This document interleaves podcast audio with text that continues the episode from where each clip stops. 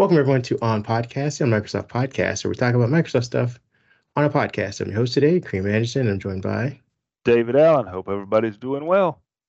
Uh, yes, I hope everyone is doing well. Uh, happy belated longest day of summer. I believe the summer solstice thing uh, happened. What was that day? Day and a half ago. Yesterday, wasn't it? Yeah, I think it might have been yesterday. So, uh, for those of you feeling out of sorts, just be happy that it's Friday uh, at least now that we're recording. Uh, we want to thank everyone for joining us uh, for another weekend full of news. We have a lot to talk about, uh, specifically the biggest news in Microsoft land, which is the battle with the FTC, which started yesterday. But before we get into all of the drama and all the details and all the information that came out uh, during that, like, I don't know, six hour court case, uh, we will get you kind of caught up on some of the headlines. Um, and actually, maybe we'll do this in reverse, do the headlines first, then get to our subject matter. Um, we have a reveal about Xbox losing the console wars. Uh, this ties into the bigger overall narrative of our uh, podcast today. We have Microsoft Advertising completing a transition to Xandr, which uh, is something they bought from AT&T, I believe, a year or maybe two years ago. Uh, we have Microsoft uh, changing its mind and backtracking on changes to the mail and calendar app in Windows. Uh, and we'll talk about why that's uh, a reality instead of uh, us getting a new uh, app. And we also have Google levying allegations of unfair practices yet again against Microsoft's Azure Cloud, which they I think they've done previously in the EU, but now they're doing it uh, with the FTC. Uh, no relation to FTC versus Microsoft for Activision. And then we have Bing Image Creator rolling out new I guess going to Skype finally. Uh, yes, Skype is still a thing that we have to talk about. And then we'll let you kind of uh, talk about some of the new things coming to Loop, which is an app that we haven't mentioned in a while, but we use uh, pretty much every week. Uh, with that being said, let's start with our first headline. All right, I'm going to jump down into actually what is my second headline. We talked about it earlier in the week. I think we talked about it some last week. We know that Microsoft has said they're going to give us the one Outlook app where they want to combine everything together basically into one app that allows you to have your Google accounts, your work accounts, and your personal accounts all in one place. I believe last week we had reported that it would be September of 2024 when the existing mail app would retire. Well, there's been some backlash, and because of the backlash, Microsoft has said by the end of 2024. So if October, November, December, if three months makes a difference, makes a difference to you, you do have three more months next year to use the existing mail app as it is.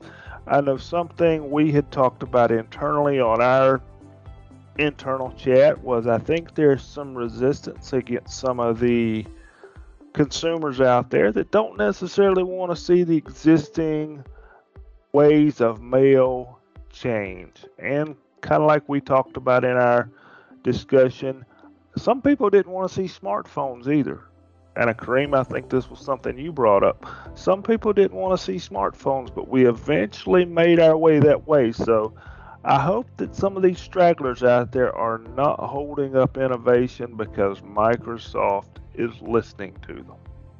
Uh, yeah, for those of you who've been listening for a while, you know I'm pretty hot tempered on uh, progress for progress' sake. Uh, yes. I am the guy who is saying let's keep moving forward and stop waiting on the uh, old guard. And uh, I was tempered by our editor in chief Kip and yourself, uh, explaining that it's not necessarily that people don't want to advance or progress or anything like that. It's Microsoft's once again clunky way of implementing things. mostly the if I had to assume most of the feedback and, and the, the fight towards keeping mail and calendar app. It's just the way that Microsoft has presented, uh, similar to the way they did, did Outlook beta. Uh, there's a toggle on the mail and calendar app which will switch you to the new PWA version, uh, switching you from the UWP version. But what that also does is if you have uh, dual apps, which uh, is the full Outlook from uh, that you get with Microsoft 365, that also changes. So if you are someone who uh, splits your time across uh, your you know your casual uh, personal email and your work email on the same device, Microsoft Switch will change both. And for those of you who are not ready to be on uh, the new Outlook, the PWA version for business or for work or whatnot, uh, if you're not ready to lose features, that's a big thing. the Outlook through uh, Outlook uh, for 365 is just you know it's feature heavy. It's something that has been developed over the last 35 years. It's you know something people have known and businesses have set up things for specifically. Uh, if you toggle that switch in Mail and Calendar app, which is again the UWP version that showed up in Windows 8 and is transition from Windows 8 to 10, uh, that will all change. So again, it isn't necessarily that people are clinging to this outdated platformed app that comes embedded in Windows because they just love the aesthetic and they love the simplicity of it. Part of it may just be uh, when I make one change here, it affects something else there. Microsoft needs to um, hopefully take this time, this next three months, to figure out how to separate the two, allow people to try the PWA while also maintaining their, uh, you know, ex- their out their exchange setups in their regular Office Outlook. I'm afraid they're just going to have to do kind of do it the Apple way and maybe just go ahead and push this forward, kind of like Apple does with some well, of their I think, stuff. I think that's what they tried, and that's the problem is that they wanted to make the switch to the PWA for everything across the board, but the problem is, is that they don't have the user base that is patient enough to for them to rebuild features like uh, Apple did with like Final Cut Pro or something like that. They want their features because they rely on them heavily every day, uh, and they can't say, "Hey, in six to eight months you'll get some of these some of these features back." No, I need them tomorrow because I have things to you know I have you know certain ways that I triage email. I have certain answers that I need to do and things like that. So uh, they were trying to do the band-aid switch, I think, which is why it affects the full-blown app and it again, Windows users are very different from from Mac users, right. and that continues to be unfortunately the case for Microsoft trying to go forward. Uh, we won't belabor that point anymore. We'll get to our next headline, uh, which is Microsoft Advertising completes its transition to Xandr supply side platform. Uh, for those of you scratching your head about what any of those words mean, uh, it may have gotten lost in all of our coverage of more consumer friendly things. But uh, Microsoft, uh, I believe, bought Xandr from AT&T back in December 2021. Uh, what it is, it's it's a monetization platform on the supply side uh, that allows Microsoft to transition all of its advertising uh, and consolidate it into an inventory and streamlined uh, buying process for advertisers. Uh, the integration of Xandr's uh, SSP will provide Microsoft advertising with a unified global platform for various ad formats, including display, video, and native ads. Uh, inventory in popular Microsoft platforms such as Microsoft Start, which is, you know, they're still trying to build that up on mobile as well. MSN, Outlook, and Microsoft Casual Games will now be accessible through a single platform, notably a significant portion of the display and native ads are heavily being transitioned with the focus on shifting the video ads in the coming months.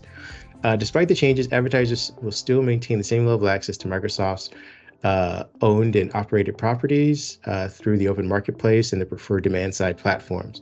However, Microsoft aims to simplify the purchasing process by offering advertisers the convenience of buying inventory from one platform and working uh, with a unified team. Uh, the inventory available on the new platform can be purchased through the advertiser preferred D- DSP.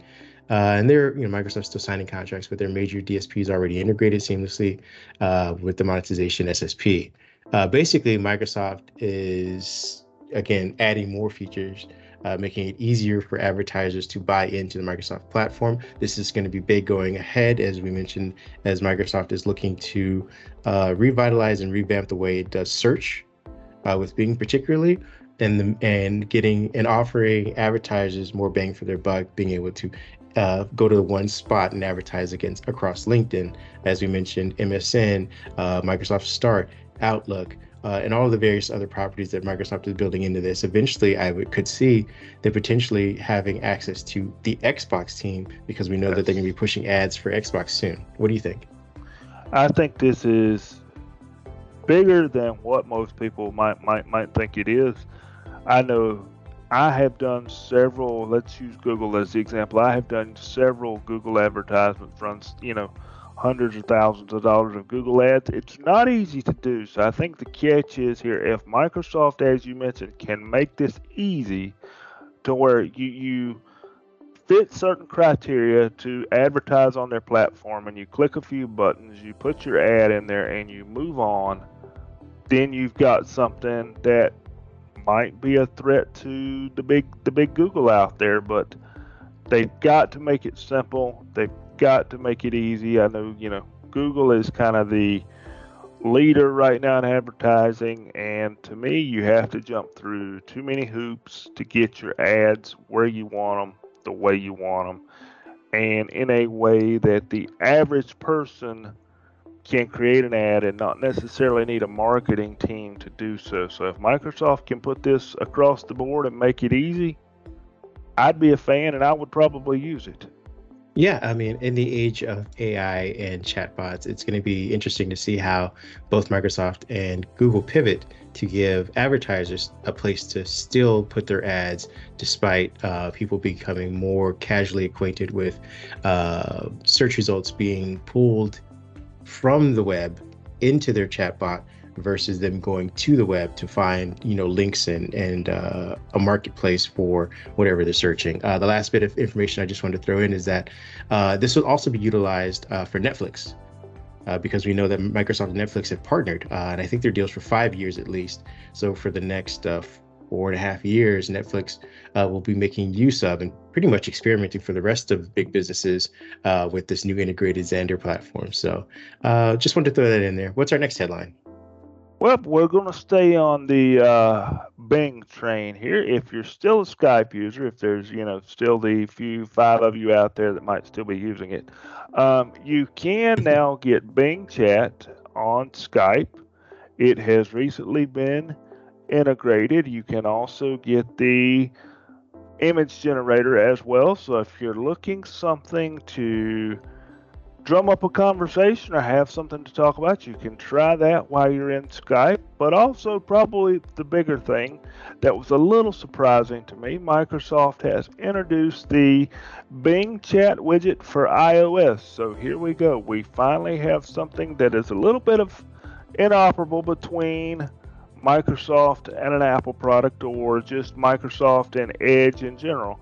So now you can get a Bing chat widget on iOS and it is powered, of course, by the Bing Chat, and you can basically have a seamless experience. I did have a chance to check that out. Pretty cool. You can pop that right up there on your home page and basically ask Bing anything. I was very interested in what I saw there. Yeah, I have nothing more to add to that, so I'm going to move on to uh, the start of our discussion about court cases. Google is okay. levying allegations of unfair practices against Microsoft's Azure Cloud Unit.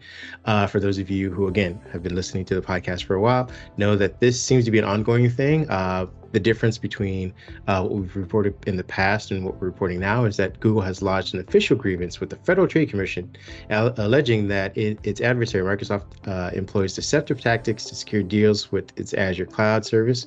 Uh, what we reported in the past is that it, uh, the Google, Google has gone to the EU to do uh, the same exact thing, and because of their uh, grievances being lodged, Microsoft has had to backtrack on some of the ways it's leveraging and synergizing euphemism, uh, Teams and cloud and some other things like that. So, uh, Google submitted a letter to the Federal Trade Commission on Wednesday in which uh, they raised concerns regarding Microsoft's licensing practices, um, which they consider biased and detrimental to healthy competition. The company has accused Microsoft of attempting to influence cloud computing markets by restricting clients' uh, freedom to switch services. Uh, the letter has been sent uh, in response to a broader inquiry by the FTC to receive opinions on possible activities that could be deemed anti competitive within the cloud industry. It's worth noting that this is not the first time Google has taken action. It's also worth noting that Google is uh, a relative third place in the market. So, uh, you know, if the FTC is going to anybody or receiving information from anybody, they, you know, should just keep that in mind that uh, it, the smallest competitors having uh, one of the biggest issues. I'm sure AWS isn't necessarily complaining about Microsoft just yet for these kind of things. Uh, in the complaint, Google targeted Microsoft by asserting that its dominance in the market through the deployment of Windows Server and Microsoft Office makes it challenging for its extensive client base to opt out of anything other than Azure Cloud infrastructure. The search giant further described the restrictions imposed by Microsoft's complicated uh, licensing framework as a hindrance to companies seeking to diversify their enterprise uh, software vendors. Now, uh, Microsoft, again, this sort of same complaint happened in the EU, uh, where they basically devalued uh, their uh, their own software to make it more advantageous for people to get the full stack. And they've also increased the the licensing fees to use third party, uh, uh, i.e., Google Cloud, mixed with uh, Azure as well. So it isn't that they've you know locked them out completely; they just made it financially lucrative.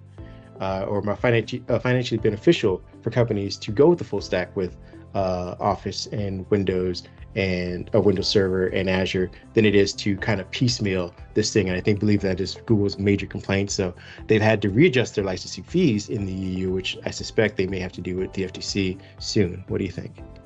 I think there's going to be more adjustments as this goes through. That This, you know, it's kind of like what we're about to get into with Microsoft and gaming and Xbox. I think these cloud arguments are just now getting started, and like you said, it's just because Google is on the bottom of the bottom of the list as far as performers.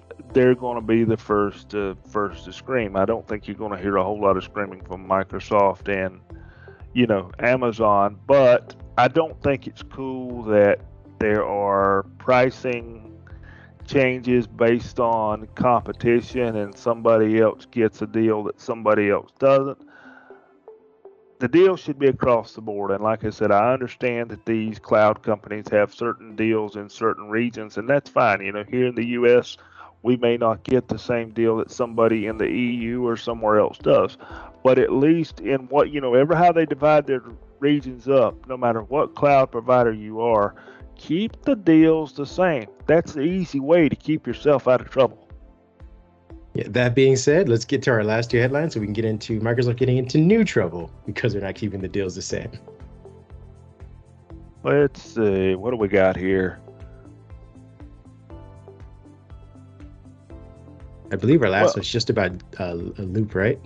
Yep, I'm sorry. I, I, had scrolled the wrong way, folks. I had scrolled to my uh, a- Xbox commentary, but before we before we jump to that, let's talk about Loop. Loop is um, something that Microsoft announced a couple, three or four months ago, kind of as a not a OneNote competitor, and we talked about it briefly, and we really didn't know what we were getting into with Loop, and uh, we use Loop here on the podcast and to track some of our news and reviews, and have found it very useful for our team. And it was nice to see that what appears to be the first round of updates come this week for Loop. We just have a couple things here. We have something called Boost, where if you're missing that teamwork feeling, Boost lets you share the fun and send expressive messages to others and celebrate and draw attention to those and things that you do and love.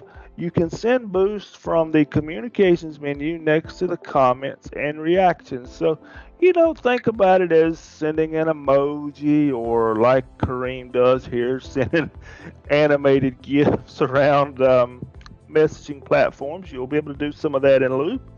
And Microsoft is also improving the version history. When working with your past versions of your Loop page, it is now easier and more reliable to find your revisions. I know when it first came out, that was something we had issues with for the first couple of weeks. I hadn't had that issue lately. Hopefully, they've got that resolved. And the last one here is summary row for people. You can share the workload with summary row for people. Summary row attributes work to the people that are mentioned with the at symbol, like if you're typing a message and you go at Kareem Anderson, you can make sure that that person is attributed to the work that they did and the work that they were assigned in the project. I know from a personal standpoint, Loop is still in preview. I hope these improvements keep coming and I hope Loop keeps getting big, bigger. We enjoy it here for the podcast. Yeah, as you mentioned, uh, it's not necessarily a one-to-one competitor for OneNote or right. even uh, Notion, so to speak. It is more. It's at least developing, as far as I can tell by the updates and some of the feature sets that we've gotten so far, to become more of a competitor to Monday or Wrike or any of the other project management systems that you may uh, have to use in your workflows. Uh, because again, we're not getting. I don't believe it has pin support yet. Uh, there are some other not features yet. from OneNote that are lacking that make it more of a note-taking uh, adventure than it you know uh, what we have now. It's a lot of text based, a lot of linkage, uh, a lot of uh, linking at uh, and responsibilities for people, things of that. Uh, heavily on the uh, collaboration aspects of things. so again, not necessarily OneNote competitor, more project management. Just know that going in if you're going to be able to test it. with that being said, let's get to our main topic, and we'll close out our podcast with this discussion. Um, we are talking about yesterday's court case, uh, the biggest one yet for Microsoft, and it's a $68.2 billion deal for Activision Blizzard. Uh, they met uh, yesterday. I believe that proceedings started around 11:30 uh, ish or something like that. Uh, and we, you know, followed. Uh, I believe his name is Florian Muller, Mueller, Mueller, Mueller. Um, on his Twitter thread. Uh, I also followed some other sources. We had a, a live link that was uh, uh, telecasting the court proceedings. Uh, you know, we tried to find as many sources. I believe. You know, we also had Tom Warren who was reporting from from the the, the court itself, uh, just to kind of get all the information that we could about uh, Microsoft and the U.S. Federal Trade Commission sparring over this deal. Uh, just to kind of give you a brief overview, Microsoft, uh, I mean, uh, the FTC filed 120 pages of proposed findings of facts and conclusions uh, going into this. Uh, just oh, before we even get into that, let's just make clear, make this clear. This is about the injunction. This isn't the proposed FTC court date that's supposed to go over the investigation of the anti-competitiveness for this deal. So I think people are getting confused that, you know, after the five days that this is supposed to be slotted for, that we'll have a decision that Microsoft could, can or won't be able to buy Activision Blizzard, and that will be the end of it. That is incorrect. Right. What they are doing, yeah, exactly. What they're doing is they're fighting over the injunction. If uh, the judge says, "Hey, there is enough evidence," the the Federal Trade Commission provided enough evidence for me to say, "Hey, there's there is something anti-competitive here. We want you to further explore that." At the end of five days, then the injunction will be in place and Microsoft can't do anything until August 2nd. If Microsoft proves that, you know, there's nothing egregious here out of the, you know, the normalcy of buying companies and exclusivity rights and all these other things, and the judge says, I don't see anything different than what other companies have been doing, Microsoft can then appeal the injunction because it was already put in place, the, res- the restraining order, and have that removed before August 2nd but they still have to meet August 2nd. Regardless of this, the FTC and Microsoft will meet August 2nd. Uh, if they can get this injunction removed, they can go back to eight the FTC, I mean, uh, Activision's board and say, hey, we just need four more months, five more months, or whatever to get this thing through. Let's renegotiate the the the buyout part of the contract or the the uh, opt out part of the contract that was supposed to happen July 18th. Uh, maybe we don't pay three billion, maybe we pay you 1.5 billion. You buy us four more months to get this uh, you know over and done with. But that's what this case is. So just keep that in mind. Uh, what are your thoughts so far? I mean, I, I, like I said, I'm going to go over some details, but I want you to speak on, you know, your overall feel of the thing after, you know, sitting with it for about 12 hours. Well, we've sit with it for about 12 hours, and like you said, we have seen things go back and forth. I think, you know, without stilling any thunder of anything we're getting ready to talk about, I think, you know, Microsoft has seen some things come out that maybe they didn't want to come out, such as different revenue splits between games. You know, there was a something that came out that said, "Hey, Activision's getting an 80-20 and maybe some of the other developers out there are getting the 70-30." So I know that's going to upset some people even here during the hearings and even after the hearings. I'm sure there's going to have to be some hard discussions with these publishers going, hey, you know, we're getting this and we're, you know, and Microsoft is also making a solid statement, I think, that they are third in the console wars. I think, you know, people, myself included, you hear the Microsoft name or the Xbox name, you automatically think that, yeah, they're number one. No, they're not. They're actually behind Sony and Nintendo. So, you know, that I think plays in their favor. I think Microsoft might be trying to sell it a little bit that, hey, we need Call of Duty over here to survive. But, you know, Call of Duty is not going to pull them up competitive with Nintendo and Sony. There, there's more work to be done there. That was um, a headline that I actually left off, knowing that we were about to discuss this here in the opening discussion. You know, Microsoft has basically said the console wars are over. You know, we have lost on the hardware side. I agree with that.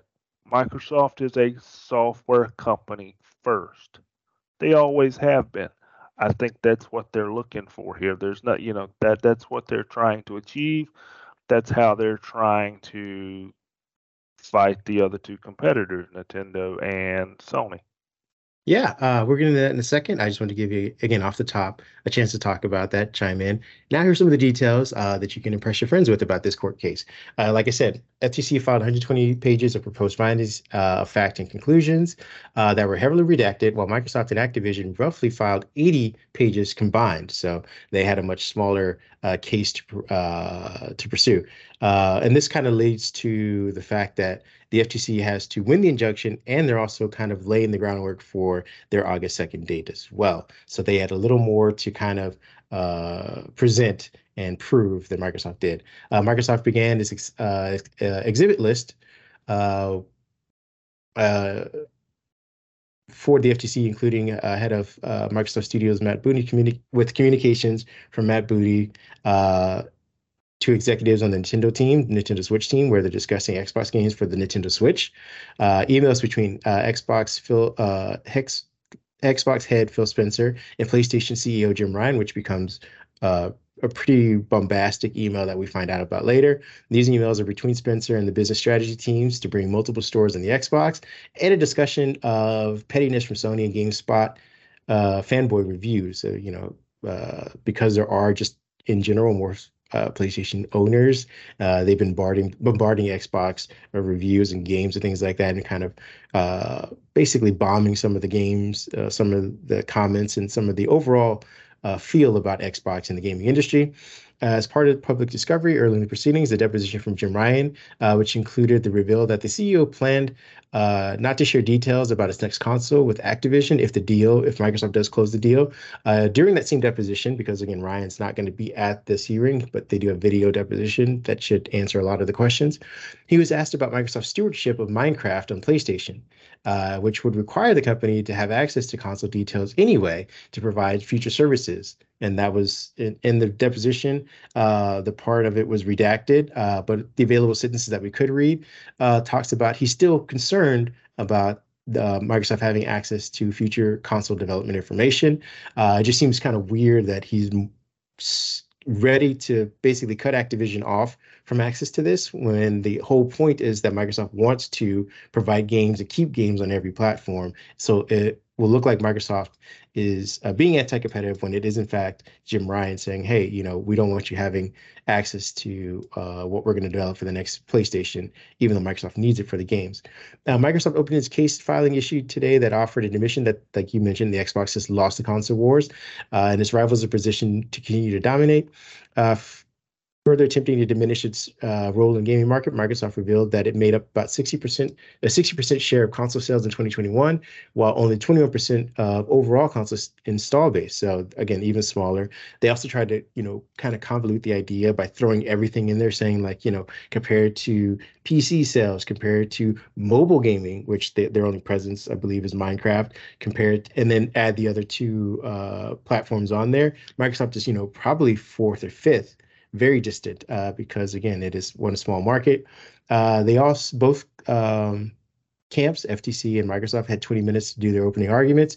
Uh, FTC's FTC's counsel James Weingart uh, set the parameters by leaning into the business practices for securing exclusive, saying like this is the way that business is done, and Microsoft's looking to take a big leap uh, which would be, you know, what we find uh, more anti-competitive than what's normally being done. Uh, and they also set the parameters by cutting out the switch and cutting out PC. So again, Microsoft's a window of uh, opportunity to argue about the market in general became smaller. Now, with that being said, it also still puts Microsoft in the uh, backseat of the of the market in the industry because even if you were to count out the Nintendo Switch and PC markets, they are second to uh, Sony and by uh, a wide margin. I think it's it's being found out that you know we used to think that they were you know half the sales they could be as far as a third or maybe even a fourth, depending on uh, when you check the quarters. So this I don't know if this necessarily helps the FTC.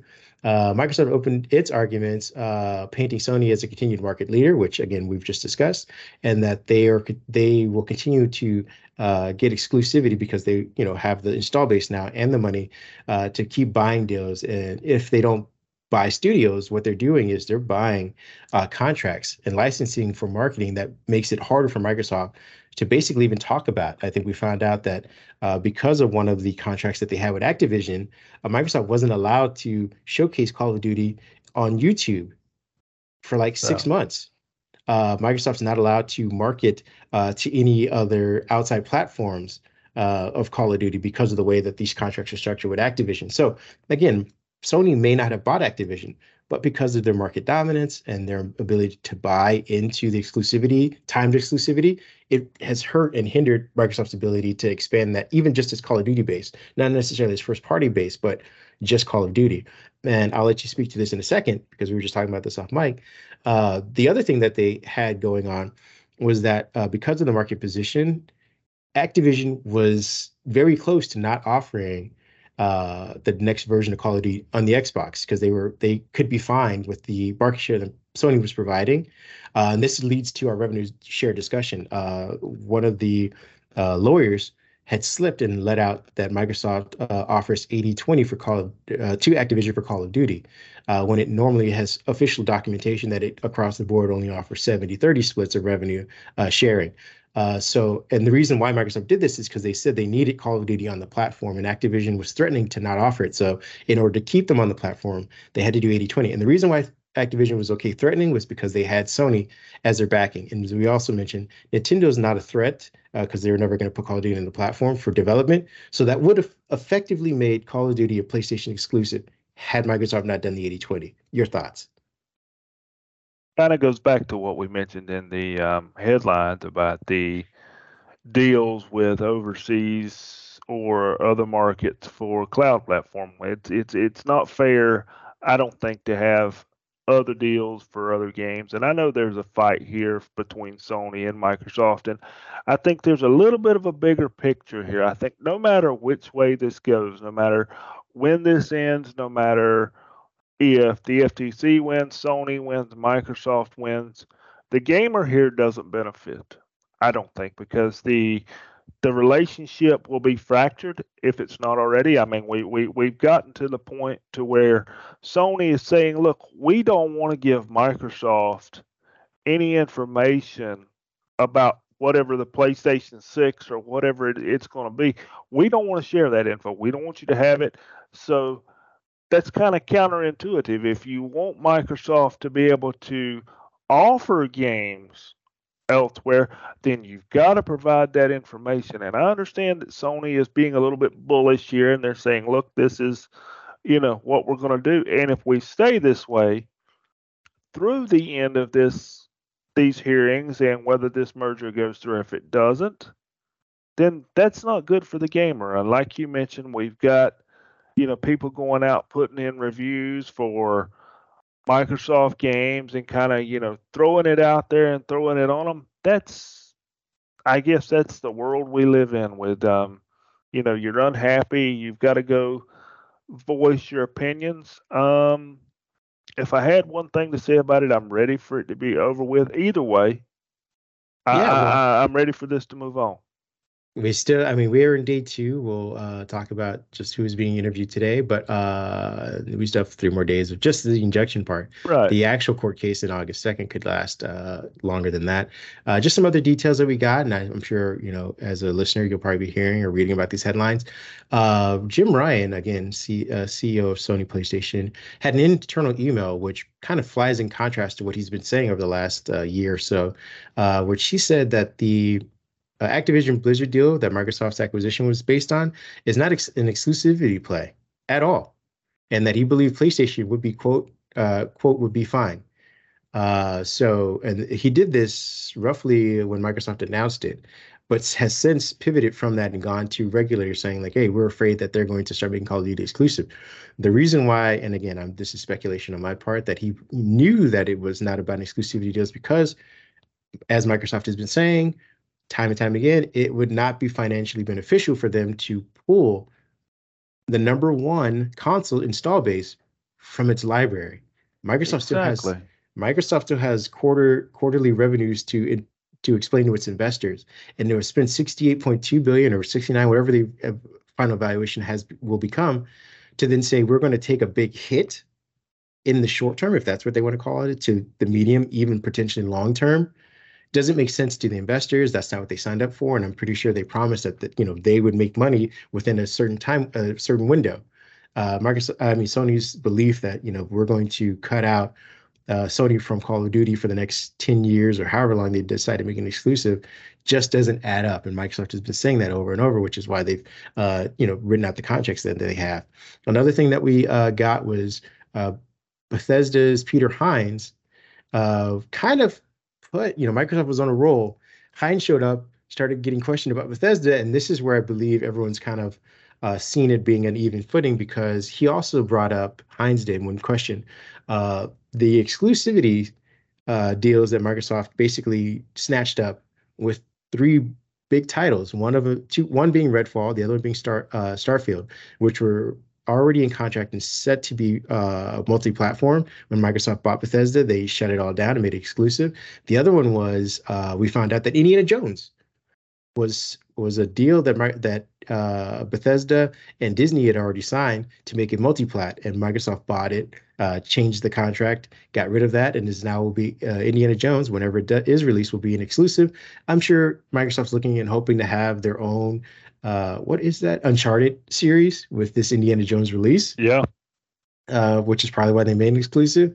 Uh, and this is where a lot of Microsoft Steam was kind of let out. Uh, it kind of took a lull for them. This was the second person who was interviewed. Uh, they talked for about almost an hour.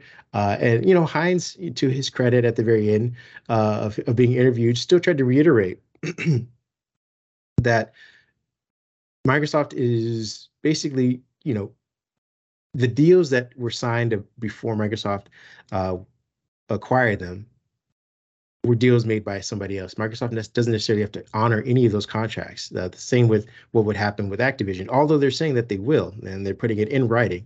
Uh, they never uh, did this for Bethesda, and it, it, was never asked of them when they, you know, the EU and a lot of other people let this go through. Nobody had asked them, "Hey, could you please make sure that these games still get released?" And Microsoft said, "No, we're not going to do it." After you know promising that they would, they were never asked to. They everyone understood that, hey, you know, this is a potential uh, potentiality of, uh, of, of acquiring a studio. Same thing happened with Insomniac. Like you know, they weren't required to release uh, Spider-Man. It could be, it could potentially have been when they released in 2018, and then you know when Sony bought them in 2019, we knew that the second Spider-Man was never going to see the light of day on the Xbox console because that is a potential of buying or acquiring your studio. So, uh, what are your thoughts to that? Well, the as you said, the Bethesda thing kind of threw some rain on the parade because if I'm Sony, I'm sitting over there going, see, see, that they, they changed the deal after they made the purchase. Doesn't matter what they changed, folks. They could have changed the toilet paper in the bathroom. But the but the but the point is, you know, Sony has stood up and said, okay, there were contracts signed, which we have with Call of Duty. We have our contracts, I believe, through 2025, I think that Call of Duty and PlayStation are together. So Sony is standing up saying, okay, somebody they acquired has now said the contract changed after they acquired it. They're looking at the judge going, okay, you see what they did here. Why won't they do that to us? And then they're looking at Microsoft going, now you have to prove why you won't do this to Sony and Call of Duty. You know, that's going to be a little bit of an uphill fight. You know, signature may not be enough here. Yeah, you know, well, I mean, it's also uh, again Hines reiterated before he uh, left the the question uh, being questioned was that uh, we were talking about again two different types of situations where unknown, untested, unreleased games were promised to a platform, while Call of Duty is I don't know a 16, 17 year staple and already signed contracts, and it's being offered on the number one console platform. Uh, so again, it's one thing to promise an undeveloped, unreleased game to a person and not knowing the success of it, which I think Microsoft uh, uh, explained that you know it, no game is ever promised to be a hit. So just like Redfall could have been on PlayStation and still been a, a, a disaster for them. And the effort and marketing that goes into doing that would have been disastrous for Microsoft to begin with. So what they're saying basically is that you know we're not, we weren't promised the success of a Call of Duty out of the gate or established history of or precedent for it. So having you know basically not offered it was still a gamble for Microsoft, but it was well within their rights to do so. Call of Duty is a, a known property, an established property. Uh, PlayStation customers have years of uh, dedicated gameplay to this and history with it. They weren't, you know, again, and it's also just not financially viable for them to do so. Um, so that was that. Uh, we also ended the day with, uh, I believe her name is Sarah Bond. Uh, she is uh, the CVP of Xbox, corporate vice president. Uh, she basically shifted the conversation uh, from that entire uh, interaction with Hines to about mobile gaming between Google and Apple and Microsoft's only presence being in Minecraft. She also talked about she went over the 80-20 split and why specifically Microsoft had to do it. Uh, then she also talked about um, she walked through, she walked the judge and the lawyer who seemed to be unprepared for this through some of the intricacies of owning a, a COD gaming platform and uh, how Windows licensing works. So that's another big headline. That um, was interesting.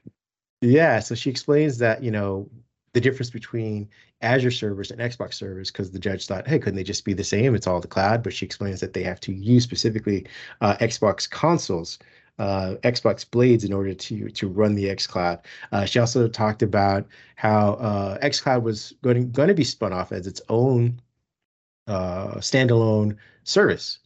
And then they realized uh, the cost of, of having run xCloud and that it actually costs Microsoft more money the more the more people use it. So uh, this is why they bundled it in the Game Pass and everything else because it, it couldn't necessarily stand on its own, which uh, Google Stadia, and I believe someone from Google Stadia speaking today will attest to. Like, you know, it takes a lot of upfront infrastructure to do these kind of things, and to offer cloud gaming by itself wasn't feasible.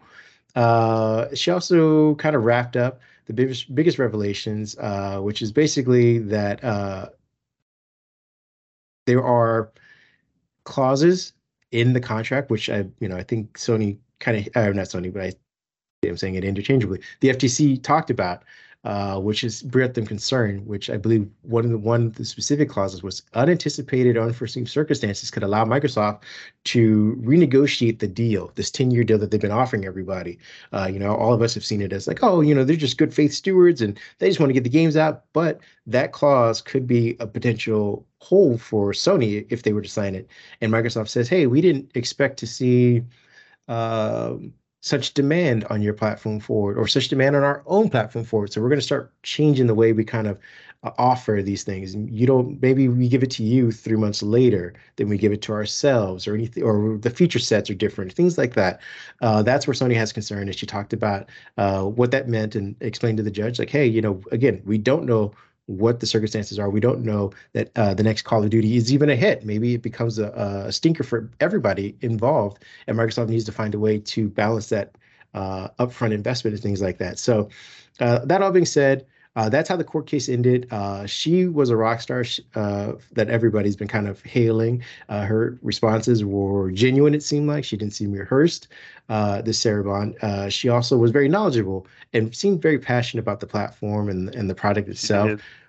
So uh, we're always looking forward to maybe if she is brought up again to talk about stuff. But as of today, as we're speaking, we're in day two, and our list of interview people uh, being or witnesses being interviewed include uh, Phil Spencer, uh, Jim Ryan's video video deposition, uh, as well as uh, finance director Jamie uh, Law Lawver Loiver Loiver, then former Stadia head uh, Don or uh, Do, Dove Zimmering, Zim Zimmering, yeah. Uh, so it's bound to be, you know, quite impactful. Uh, as of the recording now, uh, Jamie's already spoke, but they had a closed door session for that. They were closed for about 45 minutes because of the nature of the sensitivity and confidentiality that uh, on the numbers that were going to be spoke spoken about. Uh, but uh, we're interested to see what Phil Spencer has to say about it. He's wearing a tie, apparently. This is the first time in history we've heard about a tie on Spencer. Uh, we're also here uh, to see what else, what other kind of tidbits Jim Ryan may have accidentally released. Uh, so uh, we will keep you up to date as much as we can about this. And we'll probably be talking about this again next week. Maybe not to such an extent. We'll have perhaps have a decision before the time before we meet again. But we want to thank you all for joining us. We uh, keep tuned to the site because we will. I will be dropping another long uh, recap of day two. Uh, and if anything happens to break, follow our Twitter. Where can people follow you on Twitter? David PHA 1978 hanging out. Come give me your opinion. I'm interested. You know, that's something we haven't heard a whole lot about. What does the gamer think of all this? For for those that you know are old enough to understand, what does the gamer think of it? And, and those that are streamers and are out there, the younger folks, are, are you know are they concerned about their Call of Duty? Because Call of Duty is the I was looking on Twitch last night, and I'll end here. I was looking on Twitch last night, and I was looking on a new platform called Kick that competes with Twitch, and I was noticing that the Call of Duty titles are the number one streamed title on both platforms. So, you know, people are streaming from consoles or PCs. So I'm, you know, it'd be interesting to know what do the gamers think about it. So if you gamers are out there, hook, you know, find me on Twitter. Let's have a discussion. Dang it, David. This is about the gamer. We are trying to protect the gamer, but we don't care what the gamer has to say about it. Okay, this is the uh, FTC's rule. That's about right. Keep quiet while we protect you. Uh, you can find me at mindhead1 on Twitter. Uh, we also want to uh, get your opinions on this format. We and we changed it up slightly. Do you guys want the headlines before the big discussion, or would you like us to go back to the old way? Because uh, we can do both. Uh, again, thank you all, and I hope you guys all have a great weekend. Take care, folks.